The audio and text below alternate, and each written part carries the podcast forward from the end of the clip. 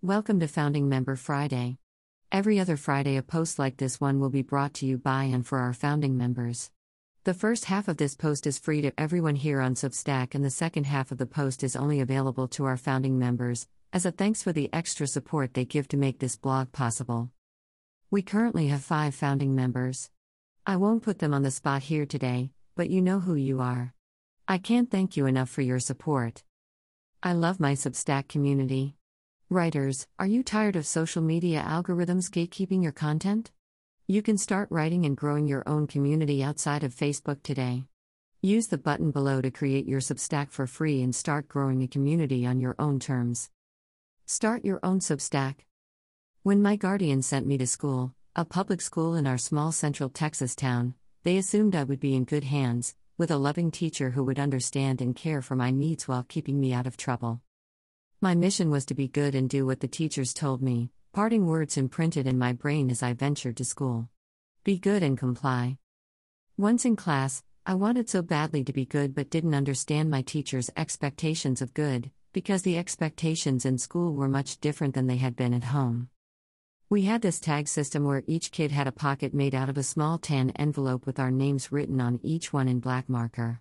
Our behavior tags were displayed at the front of the room, right next to where the teacher lectured, on a bulletin board, all the names in rows and columns, so everyone could see who was good and who was bad. I was almost always bad, and everyone knew it. We each had a tag in our pocket that would start green for good behavior every morning.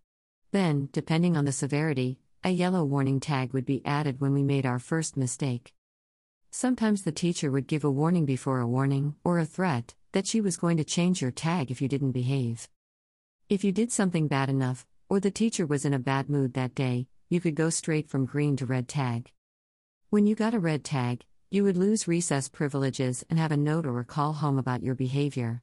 The teacher would tell your guardians you had been bad at school and that you weren't listening to the teacher, which was the direct opposite of what I'd been instructed to do almost every morning.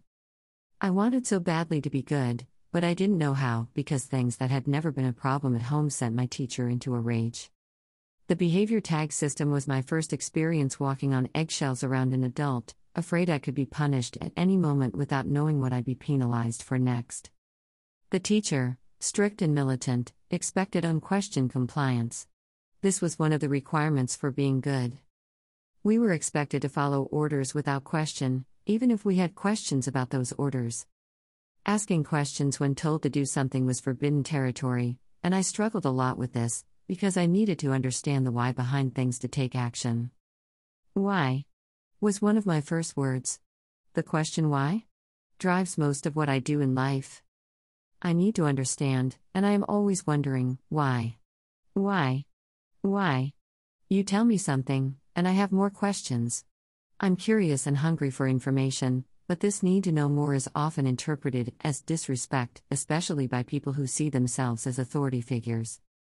I always have many questions, something that was never a problem at home.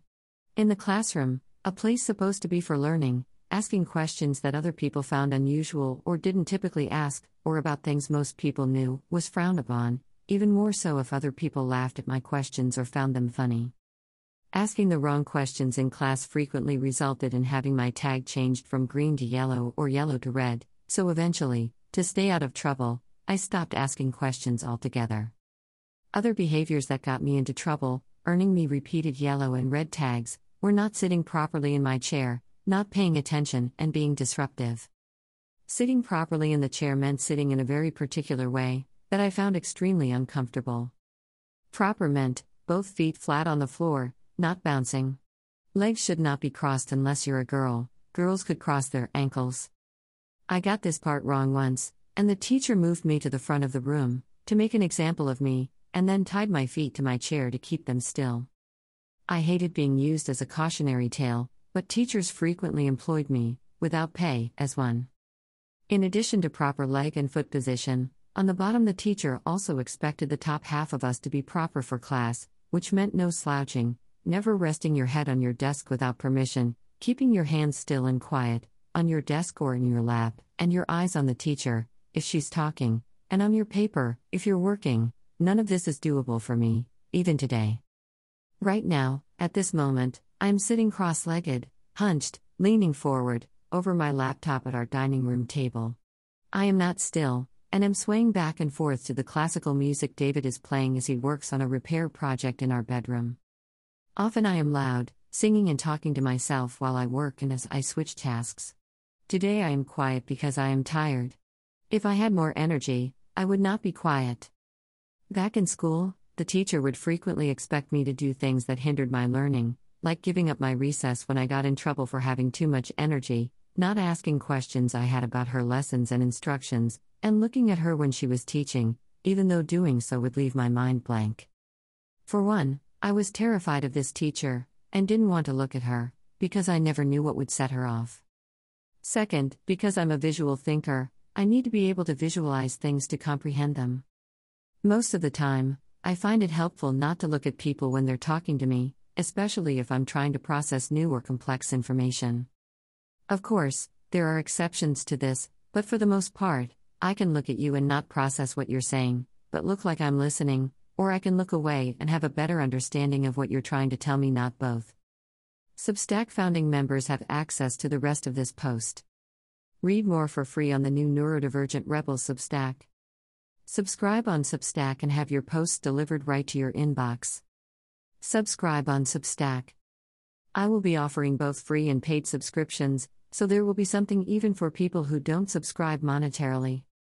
Sharing posts like this one are an amazing way you can support this blog that costs nothing but your time.